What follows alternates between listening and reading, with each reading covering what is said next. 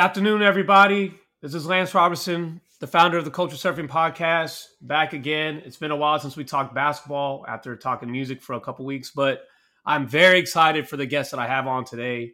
Uh, in short, I think she's one of the best tor- uh, storytellers uh, that I've heard, uh, especially from the last 10 to 15 years. Uh, but we've been following each other on Twitter for a while, and I'm very surprised and humbled by that. So I'm happy to have her on. Uh, no further ado, How's it going, Mirin? Mirin Fader, everybody from The Ringer. Oh, man. Thank you for that. It's so kind. And I'm so happy to be with you. Literally, we have followed each other for years. So I'm so honored to be on here. Well, uh, I just want to let everybody know. Uh, obviously, we're going to talk about it later, but uh, Mirin has a, a, lovely book that's going to be coming out uh, later this year about Giannis Antetokounmpo. So that's obviously a big thing, but I just wanted to prime y'all uh, for what we're going to talk about.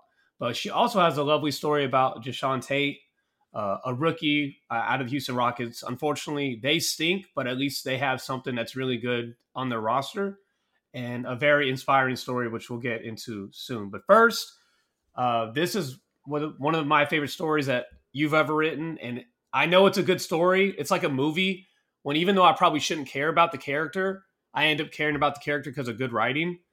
And this is before, obviously, uh, this player was in the league and the father kind of turned everybody off to the family or whatever.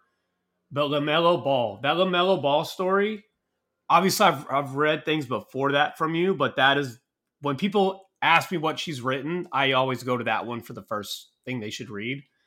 And his journey from being a pro overseas and everything, I just think you painted a beautiful picture. And I don't know, it made me care about you know his well-being and his career you know so uh first of all it was a very long story so how long did it take to write and develop and just like map it all out of what you were going to do telling the story Mirin?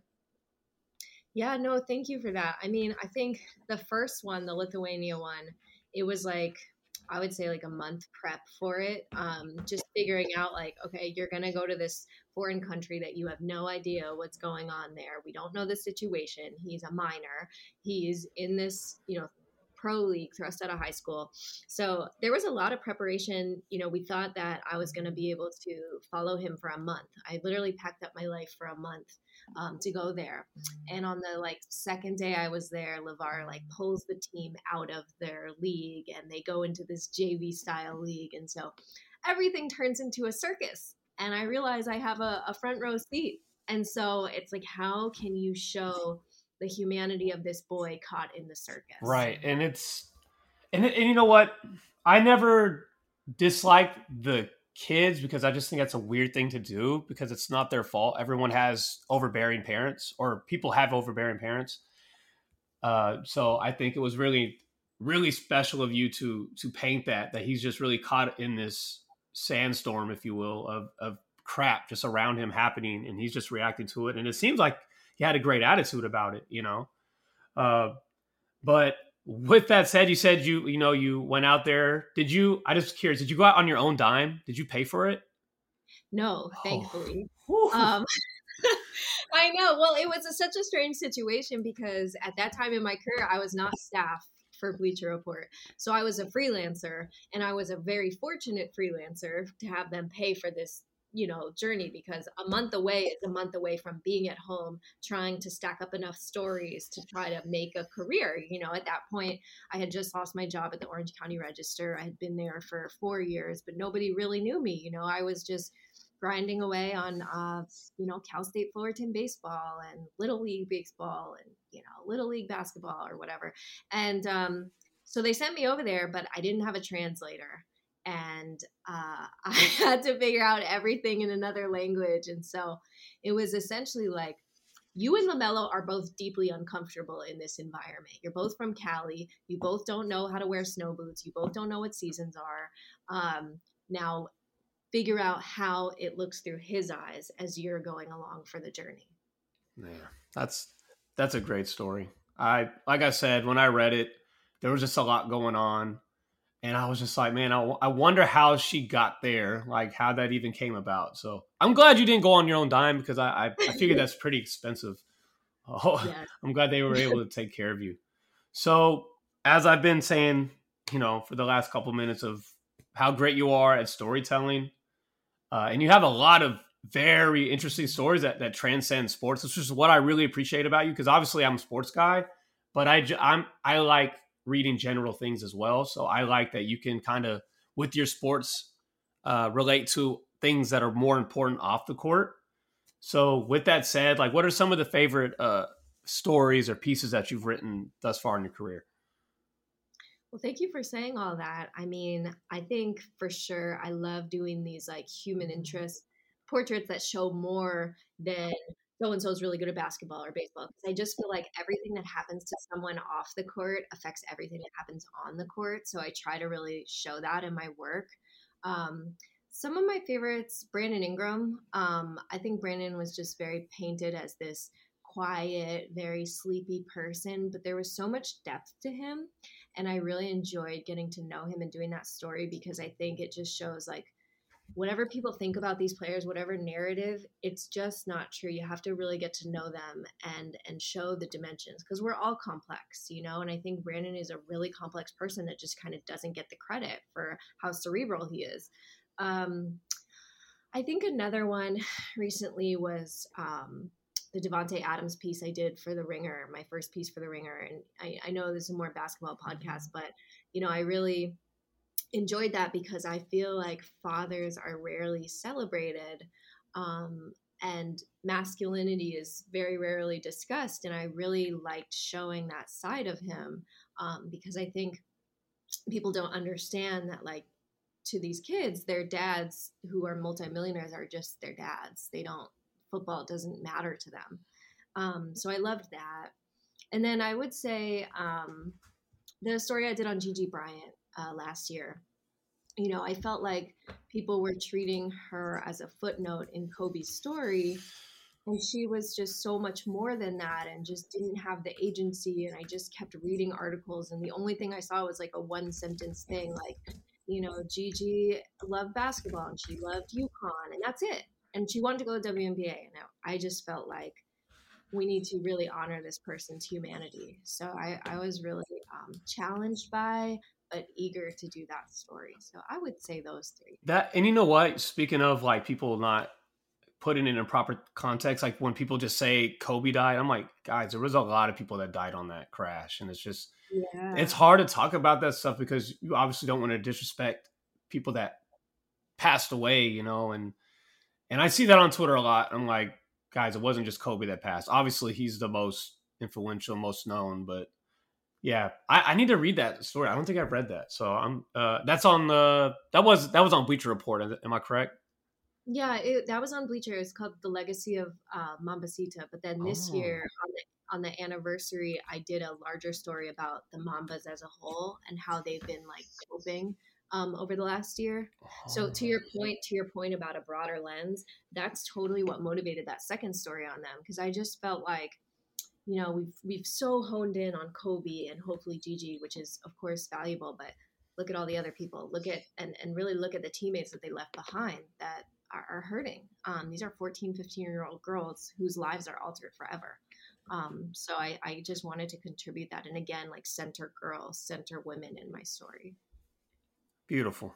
Um, oh man, it's kind of hard to recover from that because obviously it's just very sad stuff. Uh, so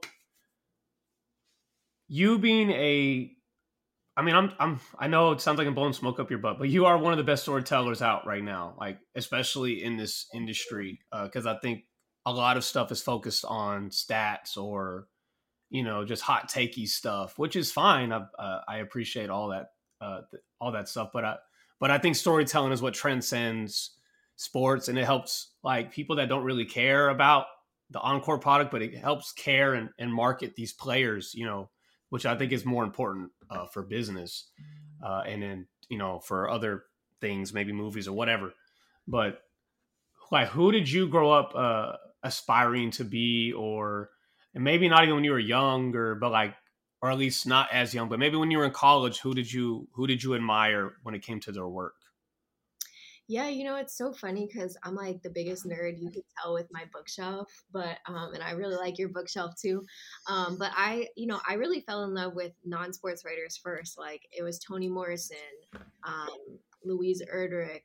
Um, I just I loved them. I became obsessed with their work. And when I was trying to figure out what to do with my life, because I was a former basketball player who loved writing this whole time, who's always been a nerd, whose AAU coaches were like, Why are you reading a book before the game, like in the stands?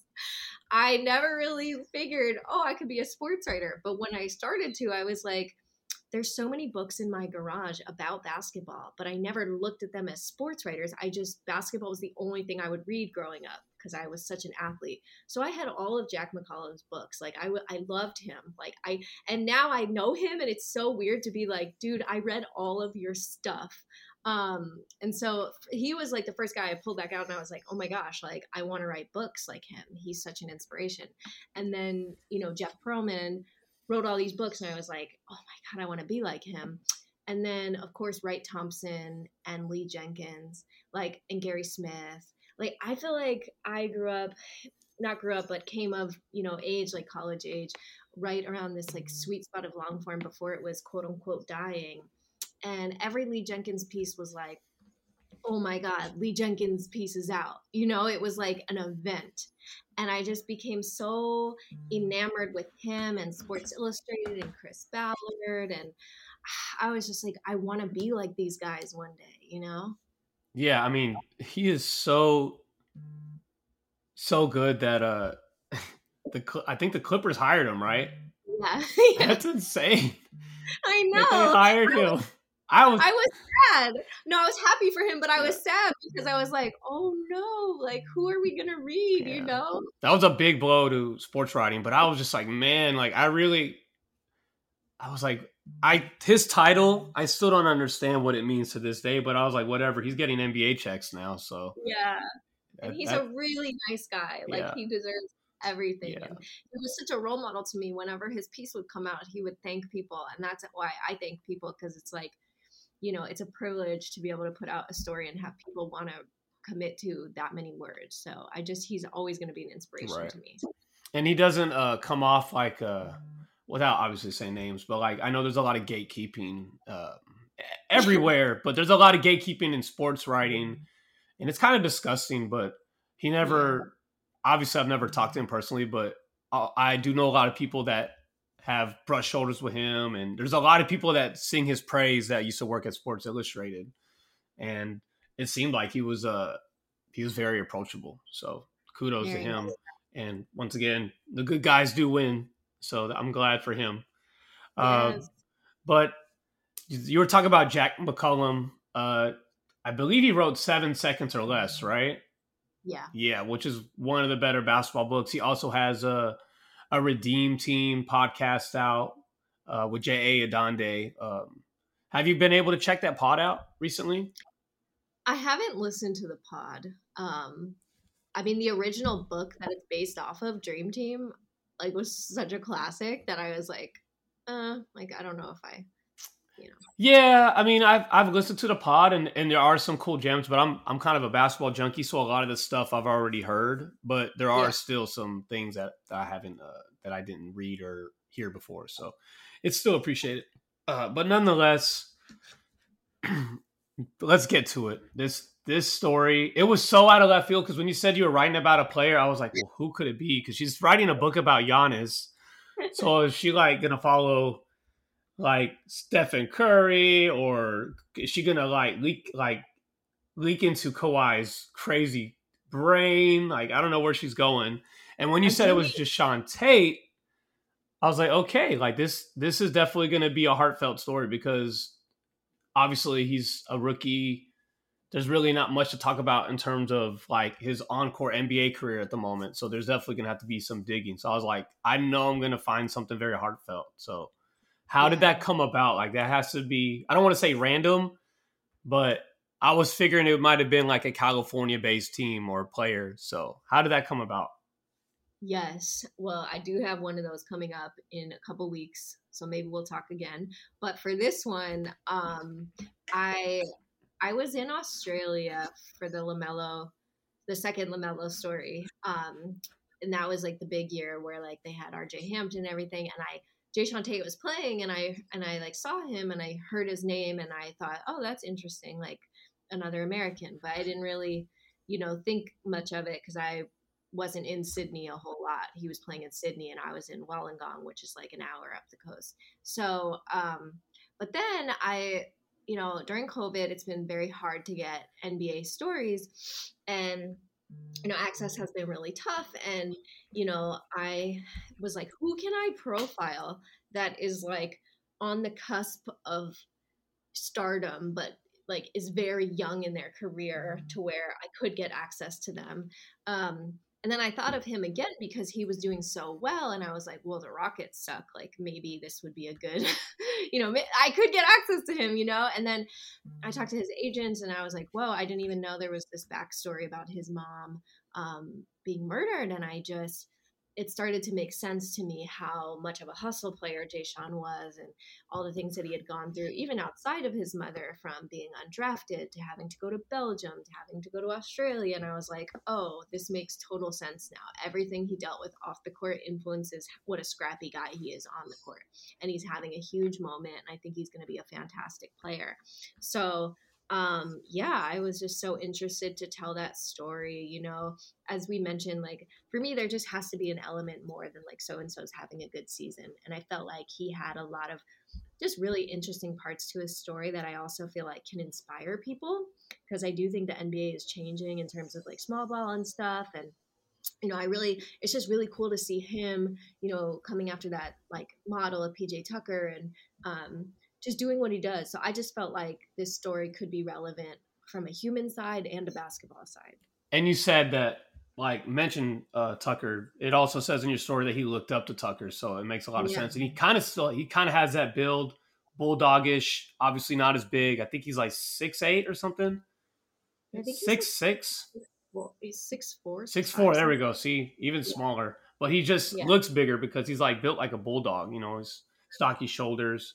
Uh, I've seen him play a couple times this year, and I mean the Mavs. I believe they lost to him twice. You know, I cover the Mavs, so he definitely has a higher motor than some of the players that uh, the Mavs have on their team. So it's very respectable yeah. uh, to see him play, and it and I'm happy for players like that because so many, too many times in this league or in the NBA do they say, "Oh, you're too old because you're not 21 or 22 or 20 or 19," and so like we look at rookies like him and we're like oh you know it's too late for him. I'm like well not really. I mean even if he has like five or six or seven more years that's still five or six or seven more years he you know he wouldn't have got if you just pass on him completely. So right. and it's so easy to give up when you have all these people saying you're too old you're too short and uh, in the story i forgot what uh, league it was in but you it said something about one of the owners of the team said something about his height, and then he went out and grabbed like so many rebounds that the guy just automatically signed him. Was that the yeah. was that the team where he was like on a a very uh, insecure contract where it was kind of like a like the like the version of an NBA's ten day or something like where it was very he could have like not got like a guaranteed contract if you will. Yeah, like the Belgium opportunity at first was only supposed to be like a month, and mm-hmm. then he like played his ass off and he got extended. But then the, I think the second one you might be referring to when he lands in Australia for the NBL season, the owner picks him up at the airport and he's like, "Man, like you're really short." Which is just so like, wow, I cannot. I mean, uh, I'm five seven, so I know all about that. But I, yeah, but I also can't grab like 20 rebounds in a game. So right, right. But it, it's just crazy because athleticism is just you just don't understand. Like, yeah, you're six four, whatever, but if you have any elite athleticism, it kind of nullifies it, if you will. So yeah. Uh, so I wanted to talk about uh, more serious stuff with him. I know you mentioned his mother, unfortunately, getting killed. Uh, I, I, I want to make sure I got this correctly, but they did end up finding her killer. Is that correct? Yeah. Okay. Mm-hmm. You know, rest in peace. That's that's very tragic. Um, but there's one thing that stuck out, and I'm actually seeing the Instagram picture right now from the from the story. But describe to the people this tattoo that he has in honor of uh, his mother, if you don't mind. Yeah, I hope I get it right because I don't have it in front of me, but I know it's a key. Mm-hmm. Um, her name was Corey Key, and uh, it has her name, and he just got a new one actually on his quad. Um, you know, one of the things that I learned early on um, as a sports writer on my first meeting when I met up with uh, Jeff Pearlman, who became like a really good friend and mentor to me, he said, always look at the tattoos. You know, tattoos tell stories. And um, that's been a staple for me. And uh, I think I miss being in person where you can just, oh, what's that tattoo from? And it leads you to a whole narrative. Um, yeah, like I, I really wanted to have that image in my story of the key and the tattoo because he looks at it often. And it's just a good reminder that, um, you know, especially in my storytelling, the things that happen to athletes as kids, like often affect the adults they become just like you and me like stuff that happened to us as kids definitely affect our behaviors now. And so nba players are no different. So i just think it's really important to kind of show that context because everyone has a story. Everyone comes from somewhere. Everyone's gone through something. And it's you know it's up to you as the writer to like be respectful and empathetic especially when you're going into somebody's trauma like this. You know Jae'Sean hadn't talked about this in public for a really long time and he never really had somebody asking about that. And so you know also talking to his grandparents you know that's corey was their daughter like it's really hard um but you know you you know we talked about gigi bryant earlier like i don't want to shy away from hard stories like i want to honor them and and do my best with them. And, and so i'll say this i think you did a, a a wonderful job you're very sensitive to the subject because I actually heard that this happened, but the way that I heard it was so tacky.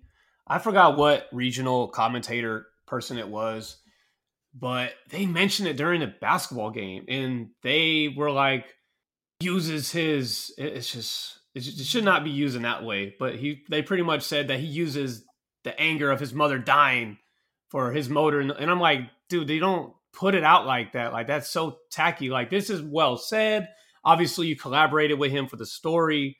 And so like i said i we that's why we need stuff like this because when you just hear people blurt it out on live tv it just sounds so tacky.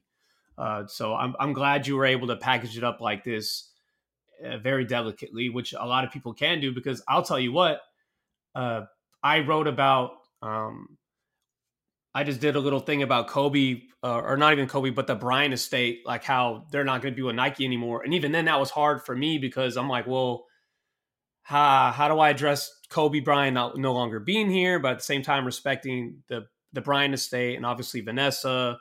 It, it's not easy when when talking about death because it's it's not like we're just having a casual conversation. This is for millions of people to read or whatever. So uh, I do want to say I, I I just I really love the job you did and I, I suggest everybody go read it. Um, but before we get out of here, because I know you're a very busy lady, and I'm like I said, I'm honored to have you on here. So I don't want to I don't want to waste your time. You're never wasting my um, time ever. I'm oh, you're too kind. Being here. You're too kind, Mirin. Thank you.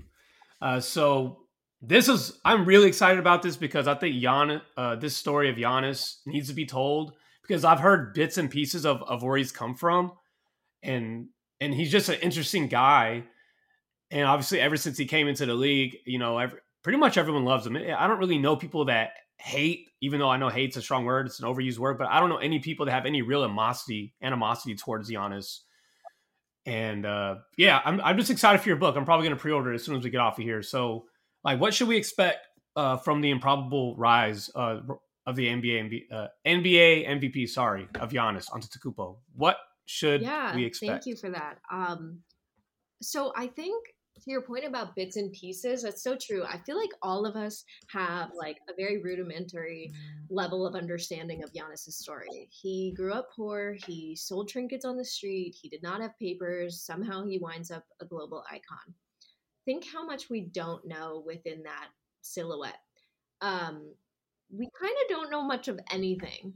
Um, and this book fills in that silhouette. Like I really you know, I. I said to my editor, I was like, shit, childhood is like running up half the book. Like, how are we going to get to the NBA?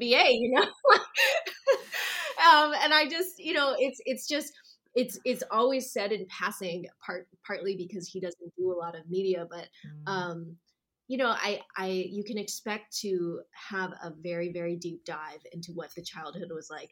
you can expect to have a very deep dive into what the racism was like. That's a part of his story that's totally brushed over and is not really talked about in a global context and what that means. Um, you will see a more vulnerable side of Giannis. The book is based off of my profile of him and his brothers for uh, Bleacher Report. And it really focused on the tender parts of Giannis, the loving parts of Giannis, the protector, the brother. So much of our conversation of Giannis is always like the athleticism, freak, freak, freak. Um, yeah, yeah, I don't even like saying that nickname anymore. It's yeah. kind of weird. And you now. just miss his mind and you miss his heart and you miss his story. And so, you know, my book hopefully aims to just kind of really have that in there. And I think I, I the goal is to make it so that if you know nothing about basketball, you will enjoy my book. If you love basketball and it's all you think about, you will love the book.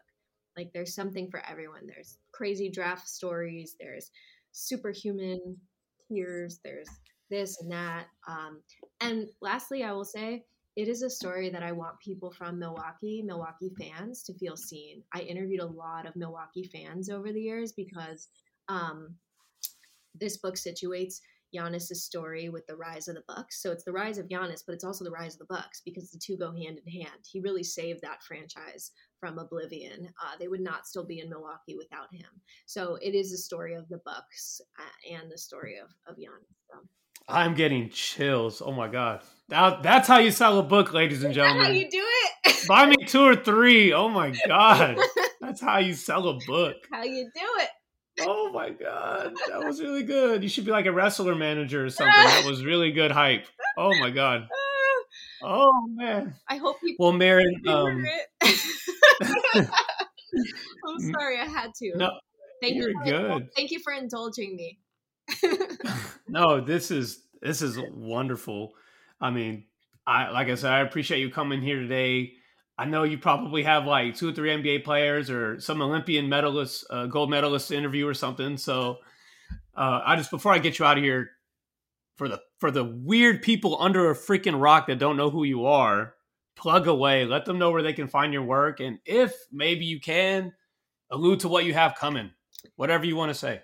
Yeah. Um, well, I, I did spend a lot of time on my website, which has all my features. Um, it's just mirinfader.com, my first and last name.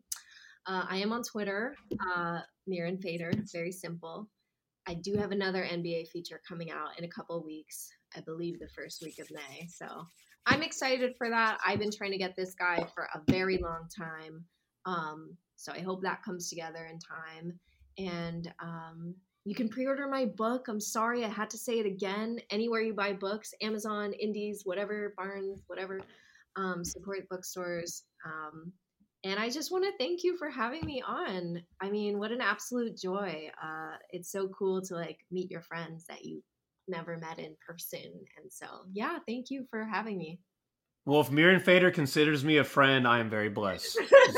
I, that is very nice of you, and uh, I really hope we can come. Uh, you can come on again.